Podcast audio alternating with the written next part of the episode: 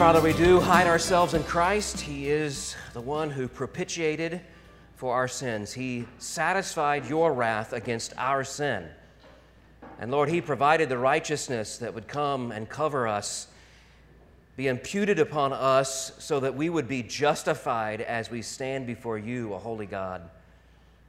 And so, Lord, we sing, You are our rock of ages, and you have provided for us a way to experience your power and your strength and your presence in our lives through the person of Jesus Christ and the work of the Holy Spirit. So we glorify you this morning, and we don't want to take this moment for granted as we study your word. Help us to honor you in the way in which we listen to your word as it's read and sung and taught today. Lord, may we apply this to our hearts. All of us who are believers, may we be sanctified, may we grow by studying your word. And those who are not believers, Lord, we pray that you would call them to salvation in your Son, Jesus Christ. All this we ask in his name. Amen. You may be seated. We're so privileged to open our Bibles today. Open your word to the Gospel of Matthew, chapter 22. Matthew 22. It's been a month since we've studied in the book of Matthew. So I'm excited to get back to Jesus' teaching here today. We are indeed stu- studying the actual words of Jesus. It's a parable. Sometimes this is called the parable of the wedding feast. I think better, the parable of the wedding guests. It's all about who will feast around the table at the marriage supper of the Lamb, who will enjoy eternal fellowship and sustenance from God forever as we celebrate His Son, Jesus Christ, for all eternity. In Jesus' confrontation of the religious leaders of that day, He had been revealing that the Judaism of that day was no longer biblical Judaism. The Pharisees, the Sadducees, the scribes, the priests, the Levites, Many others, the authorities of Israel of that day, had used Scripture, purposely misinterpreting it, for their own personal and political gain. They had created a, a, system that contained biblical ideals and practices, but in reality, it was contrary to Scripture, evidenced by the fact that they rejected Scripture's Messiah when he arrived.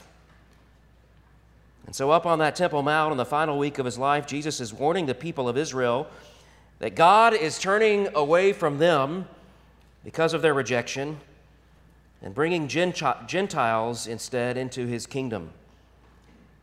Of course, the Bible does indicate that God will return and have mercy once again on the people of Israel. But Jesus came to his own people, and his own received him not.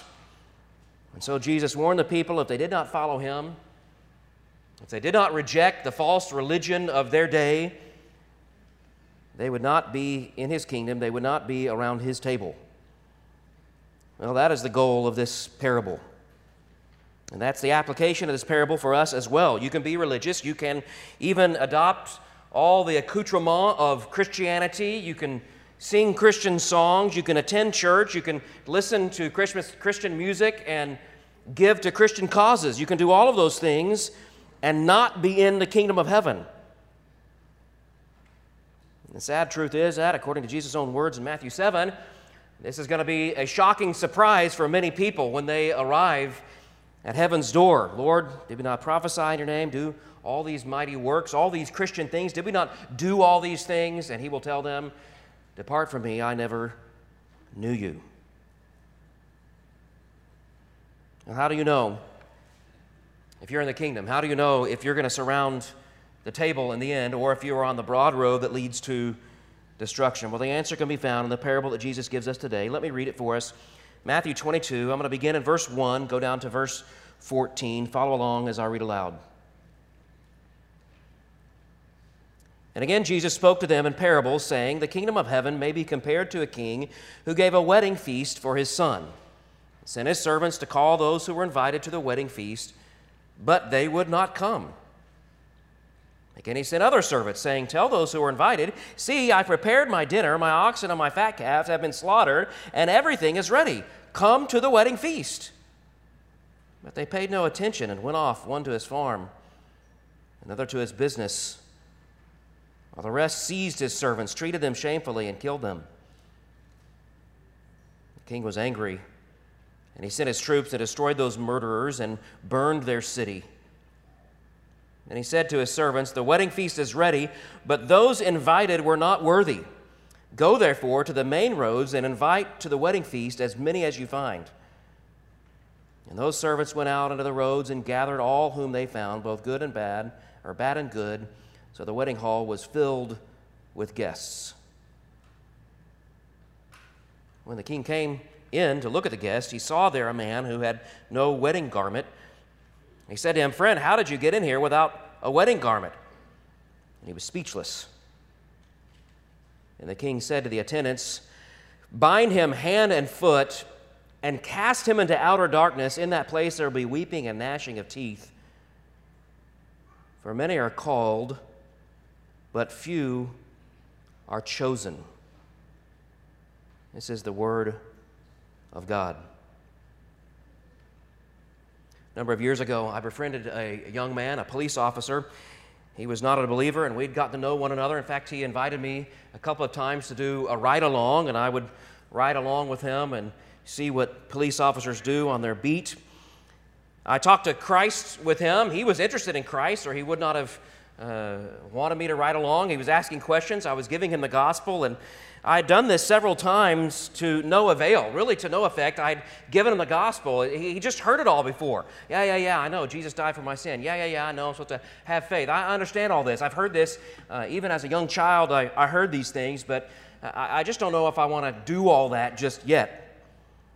And so I was always thinking when I had opportunity with this young man, I was always thinking, Lord, show me what truths of Scripture to give this young man that will open his heart and his mind to the truth of the gospel and compel him to have faith in Christ. Well, one day I had this crazy idea. Maybe I start by teaching him the doctrine of election. What if I started with predestination?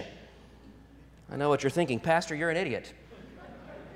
Election is one of those things in the Christian world we sort of are embarrassed about you sort of keep that hidden away until you're advanced in your faith. Then you sort of spill the beans on God's sovereignty. You, you sort of keep that hidden. We're embarrassed about the sovereignty of God. Why would you do this? It's a major turnoff to know that God is sovereign ultimately in salvation. This is a turnoff to lost people. Why did you do this? Well, I do have good precedent.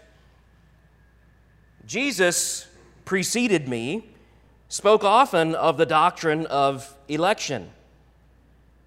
He said early in his ministry, this is John chapter 6, no one can come to me unless the Father who sent me draws him, and I will raise him up on the last day. So the person whom God draws comes to Christ, is saved, and is raised on the last day. So from beginning to end, in other words, the only people who are saved are the ones God decides to draw. All who the Father gives to me, he says in the same chapter, all who the Father gives to me will come to me. And he goes on to say, I will lose none of whom he gives me. You have election, effectual calling, or irresistible grace, the doctrine of perseverance, all part of this sovereign act of God to save a soul. He said later in that same chapter, This is why I told you, no one can come to me unless it is granted to him by the Father. Well, just like today, people back in that day didn't like the doctrine of election. They love the verses about man's responsibility and our need to choose God, repent of our sin, have faith, but they don't like the idea that God ultimately is sovereign over it all. It says later on in chapter 6 of John that after Jesus taught all this, that many who followed him turned away and no longer walked with him. By the way, this had happened even earlier in Jesus' ministry, one of the earliest accounts before Jesus even had all of his disciples. You can read about this in Luke chapter 4. It's when he went and visited Nazareth and preached there in the synagogue, his home synagogue. You could say his home church. He says in Luke 4, beginning of verse 24, he said, Truly I say to you, no prophet is acceptable in his hometown. But in truth, I tell you, there were many widows in Israel in the days of Elijah, when the heavens were shut up three years and six months, and a great famine came over all the, over all the land. And Elijah was sent to none of them, none of the Israelites, none of those people, but only to Zarephath in the land of Sidon, to a woman who was a widow. And there were many lepers in Israel in the time of the prophet Elisha, and none of them was cleansed, but only Naaman, the Syrian. In other words, God chose this widow, and God chose Naaman and not all these other people. Verse 28, it says of the people that were listening to Jesus speak, when they heard these things, all in the synagogue were filled with wrath. And they rose up and drove him out of the town and brought him to the brow of a hill on which their town was built so they could throw him down off the cliff.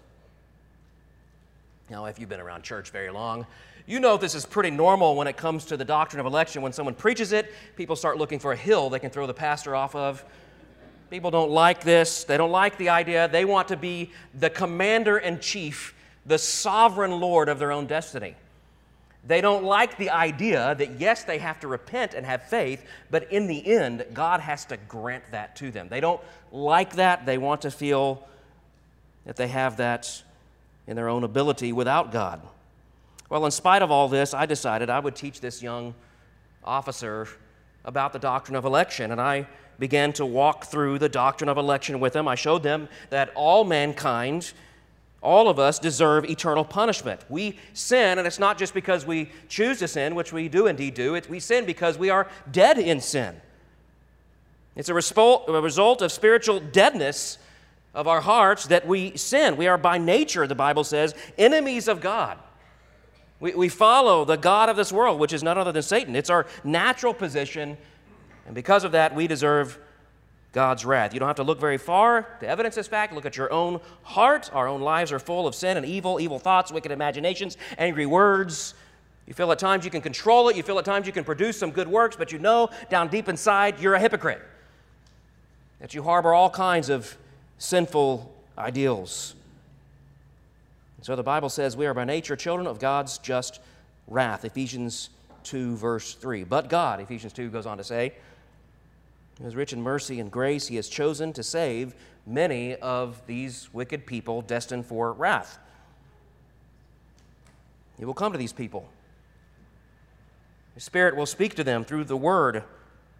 These are the people whom He's chosen, and He will regenerate their hearts and will give them a desire to, to have faith and respond to the gospel. These are God's elect, the ones whom He has chosen, the ones for whom He died, the ones who make up the church, the true church. They are the ones who persevere to the end.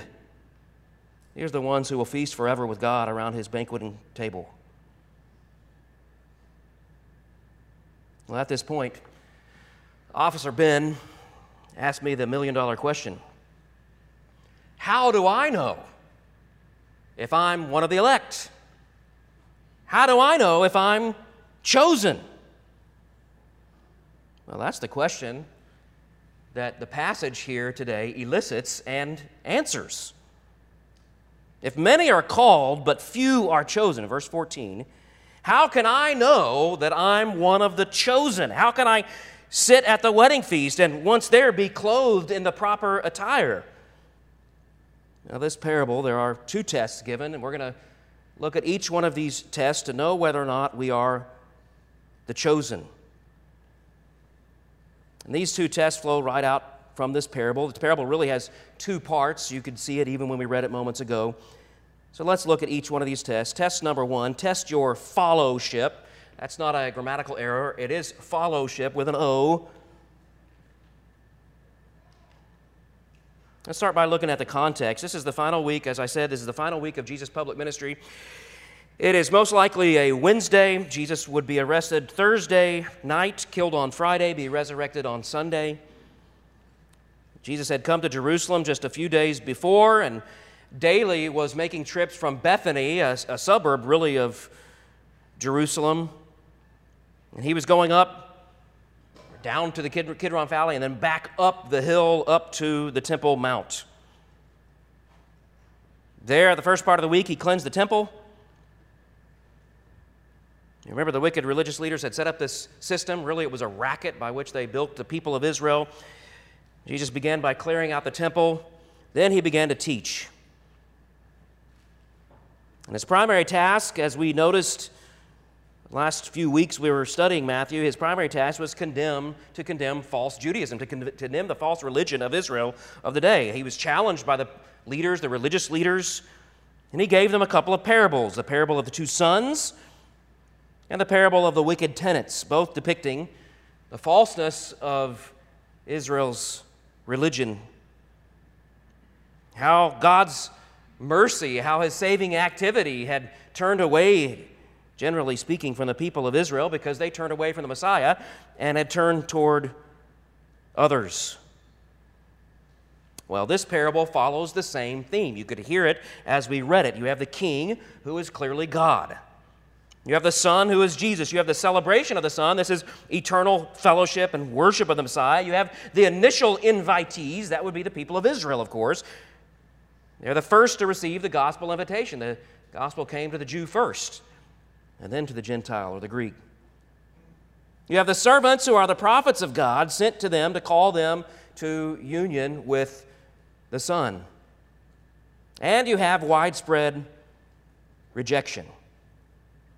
What's different about this parable than with the ones in the earlier chapter is that there is an evangelistic aspect to this. It's not merely that the religion is false, it's now that Jesus is calling people to, to come to the banqueting table.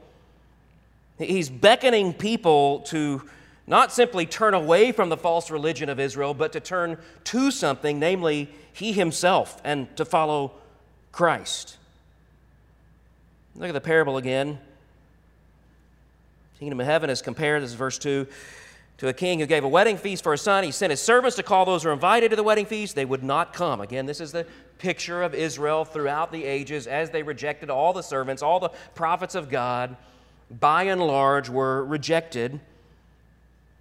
The climax of that rejection, of course, was the Pharisees and the religious leaders of Jesus' day when the Messiah himself came.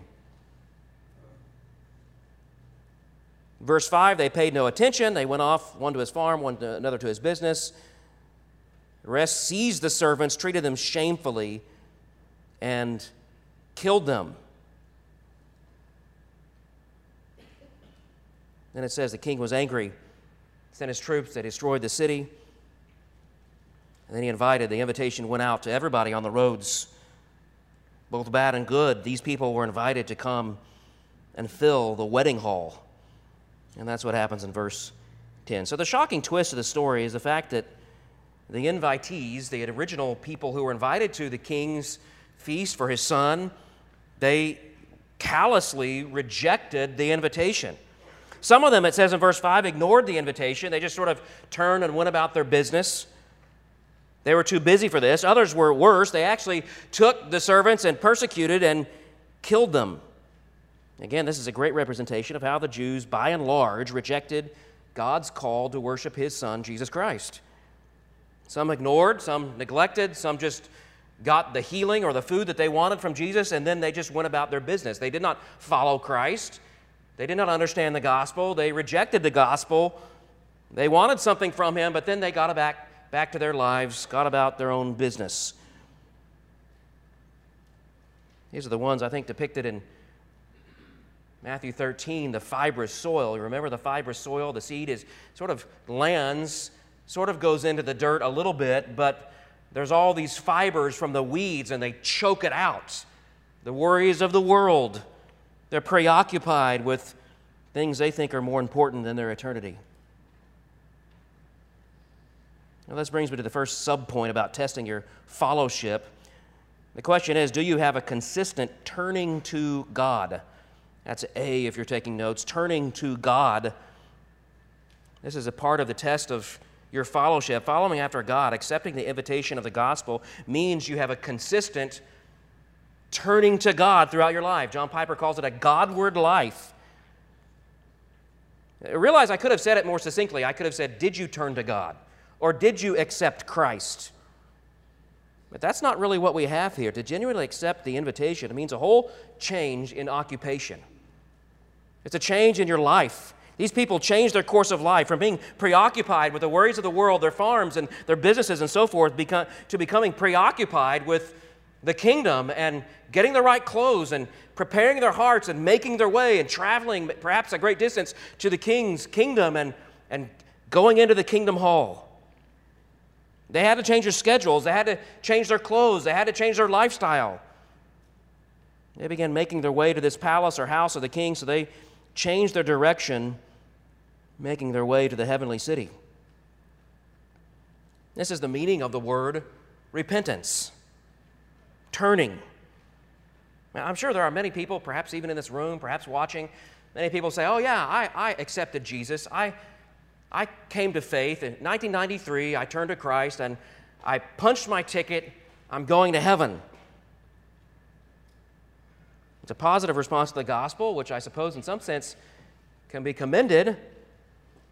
But that's where their turning to God ended.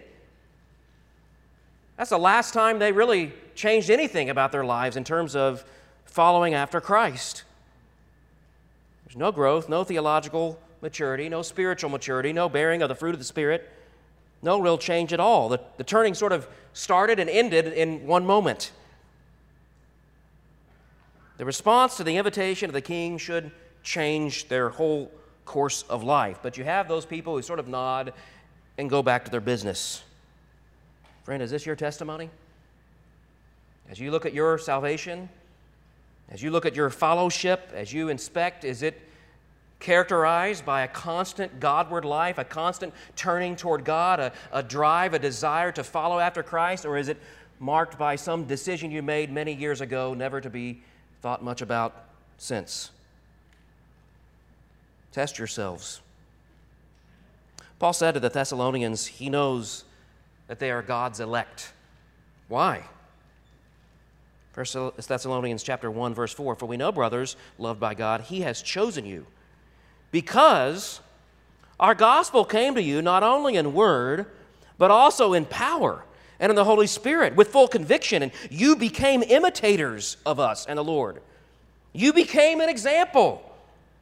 The word of the Lord sounded forth from you, he says. Your faith has gone forth, it's been reported of everywhere, so that we need not say anything. So it wasn't just a decision and Paul moved on and never heard of the Thessalonians again. No, this is something that changed their lives. They continued to turn away and turn toward God.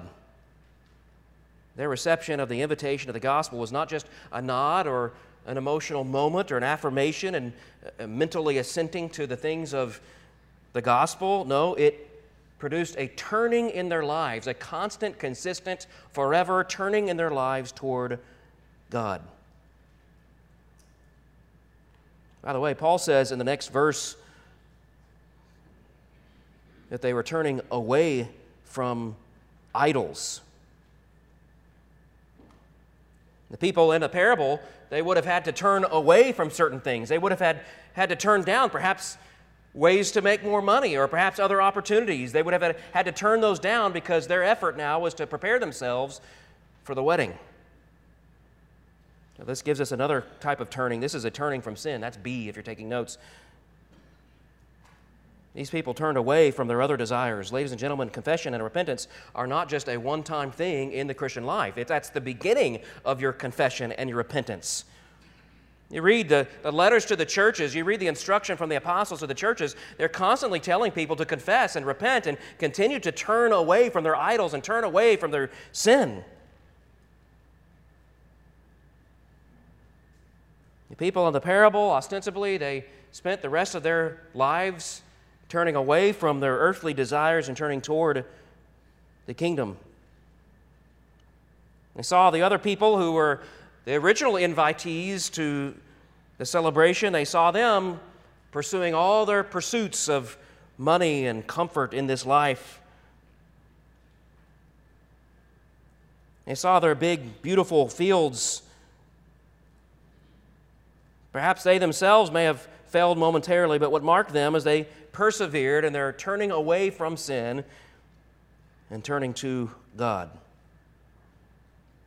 This is what the perseverance of the saints is all about. You ever wonder where that phrase comes from? It comes from Revelation 14 12. In the midst of this whole world that's worshiping the beast, that's worshiping the false God, there are the believers here is the call for the perseverance of the saints, those who keep the commandments of God and their faith in Jesus. These are people who who are determined to live this life, doing what God says, and with their eyes fixed on Jesus Christ. having faith in Him. Friend, test your fellowship. Are you a true disciple? Have you truly answered the invitation, not just with a momentary or emotional, fleeting affirmation? No. Has your whole trajectory of life changed? Are you constantly turning to God and away from sin? Have you responded to the invitation to the wedding? That's the first test. The test of fellowship. Do you follow Jesus? The second part of this test is found in the second part of the parable. This is very obviously part two of the story. It sort of changes gears midstream. Jesus had something specific in mind for us together. Let's look at it again. Verse 11. When the king came to look at the guests, he saw there a man who had no wedding garment. He said to him, Friend, how did you get in here without a wedding garment? He was speechless. And the king said to the attendants, Bind him hand and foot, cast him into the outer darkness. In that place there will be weeping and gnashing of teeth. For many are called, but few are chosen. Second, test your faith. Test your faith. What are you trusting in? What do you understand about what you believe and what you are trusting in Christ to do or has done for you? What does your faith look like? Clearly, in the story here, the parable, here's this king. He doesn't like wedding crashers. This guy's a wedding crasher, right? And the wedding crasher is obvious because he does not have the proper attire. He should be wearing clothes appropriate for the wedding feast. He does not have those clothes on. And we have this very dramatic response by the king. I, I was married, and a, my wife and I are part of a very large church, and we had many, many people who came to our wedding. And I can guarantee you there were many people who were not dressed appropriately for a wedding. We did not get that angry about those people. In fact, we didn't get angry at all, and we certainly didn't cast them into outer darkness. What's going on here? Well, you have to kind of follow this theme through the Bible. This idea of being clothed is not something new, especially for the people who would have been around there, these Jewish people who were up on the Temple Mount celebrating Passover. They would have understood this theme.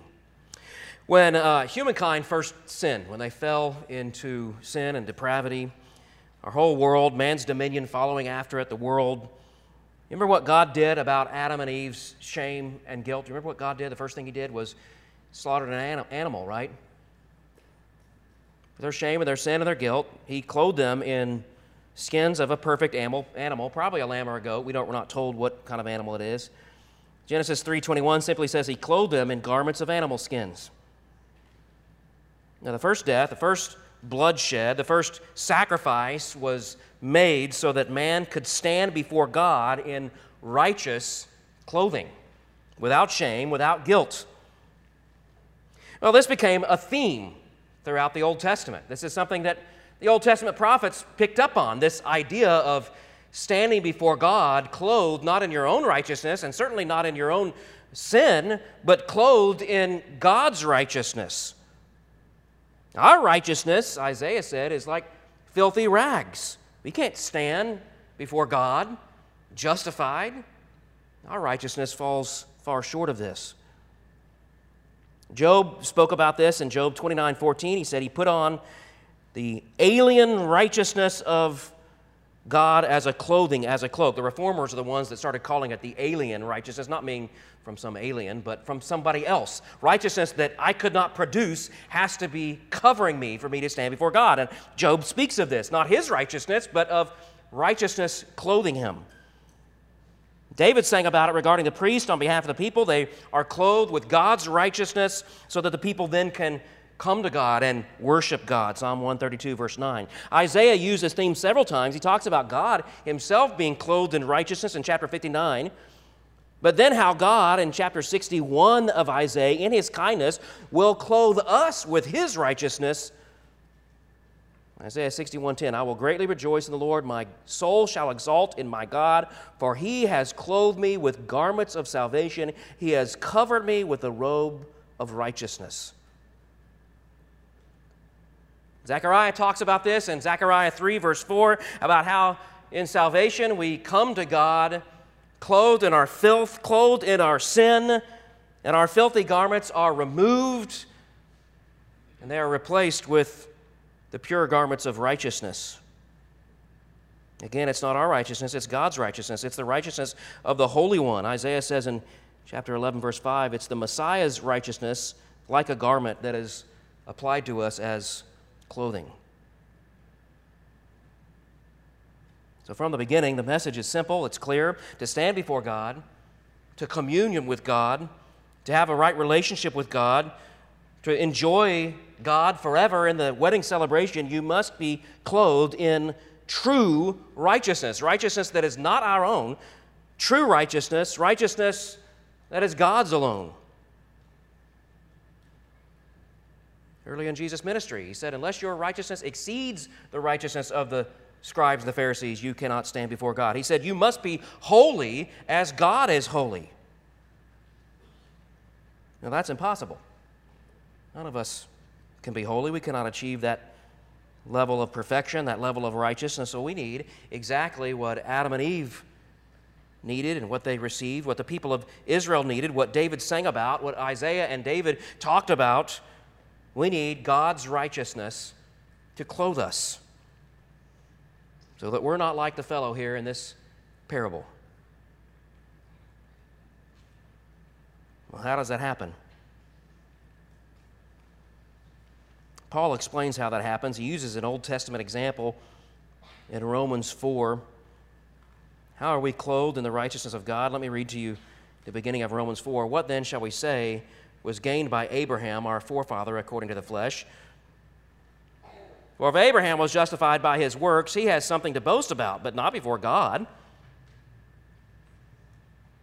But what does the scripture say? Abraham believed God particularly the promises about the Messiah. He believed God, and it was credited to him as righteousness.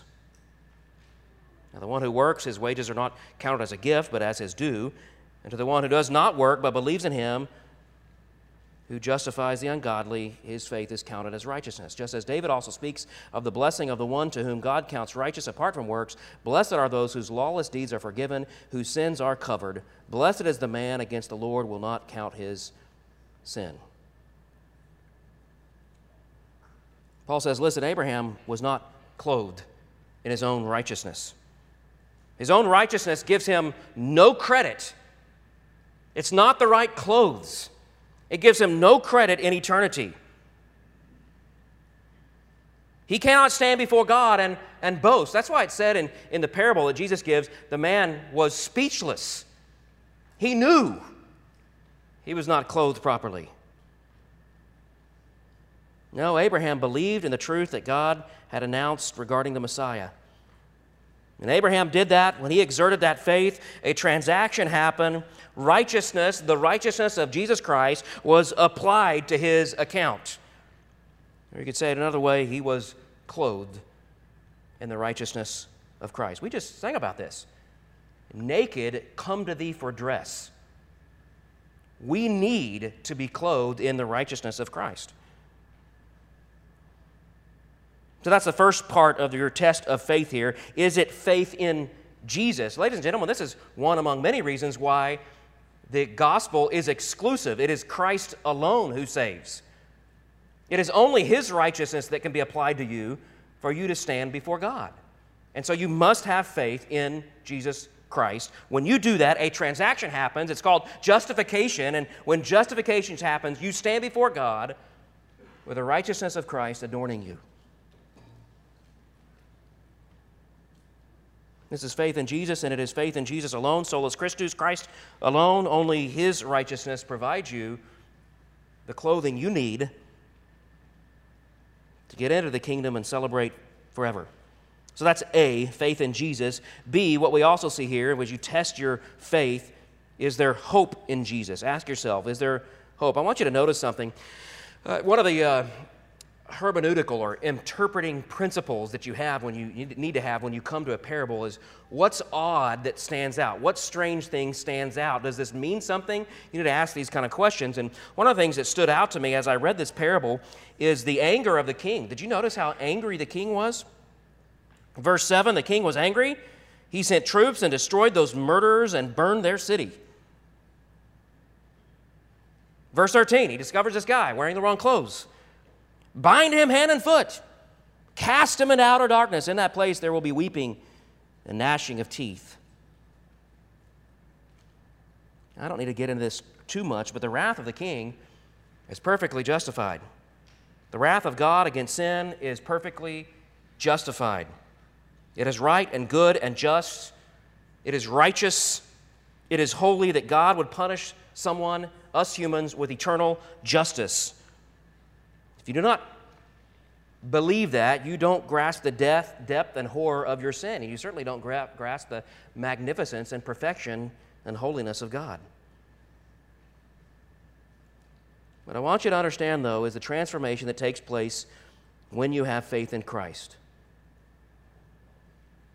When you have faith in Christ, we have this wrath of God that's bearing down on us, this anger of God for our sin, this justice that's coming to us like a freight train. It's headed to us, and, and we can ignore the invitation and we can forget about all this stuff and just pretend that all roads somehow lead to God. And yet, this wrath of God is headed straight at us.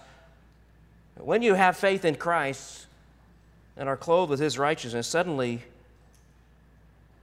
the fear of God's wrath can be turned into gratitude. We no longer fear God's wrath, we have gratitude. The fear of death is turned into eager anticipation. The fear of eternity and what will happen beyond the grave is turned into hope. Why? Because now you hope in Christ. You don't have to worry that you're going to sit there at the banqueting table with the wrong clothes on. You know you're clothed in Christ. You trust in what Christ has done, and you hope in that. You live life hoping, believing that one day this celebration is coming your way. You don't fear the future. You don't fear death. You don't fear anything because to be absent from the flesh is to be present with the Lord. You know that to live is to be like Christ, but to die is gain. So you're full of hope in Christ. And you're full of hope in Christ because He's provided you something that you could never produce perfect, perfect righteousness to clothe you with the kingdom. Those who have not genuinely trusted in Christ, you should read the anger of the king and you should fear. You should understand that there is a place of weeping and gnashing of teeth for eternity. Your destiny is outer darkness.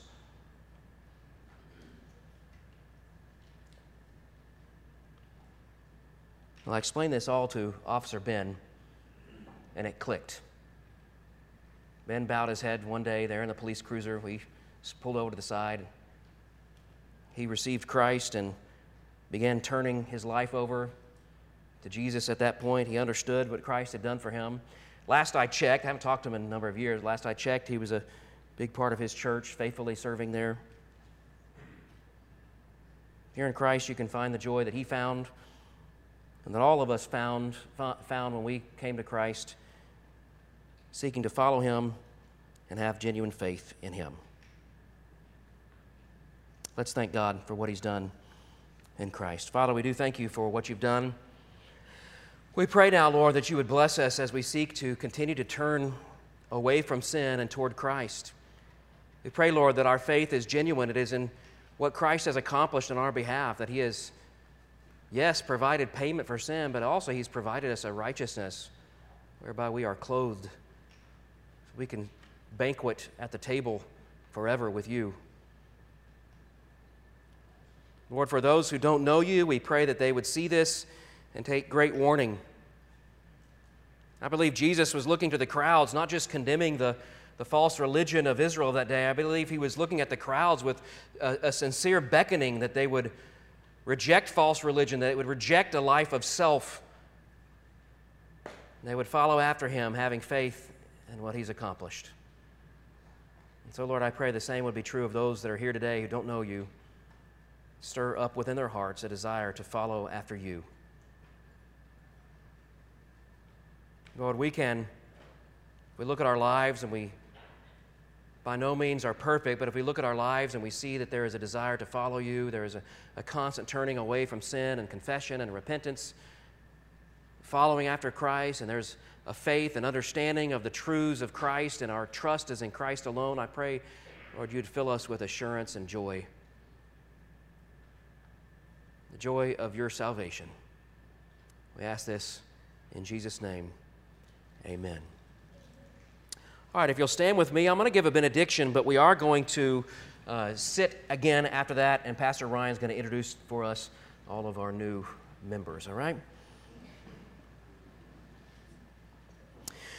This benediction is inspired by Romans 8, verses 1 to 4.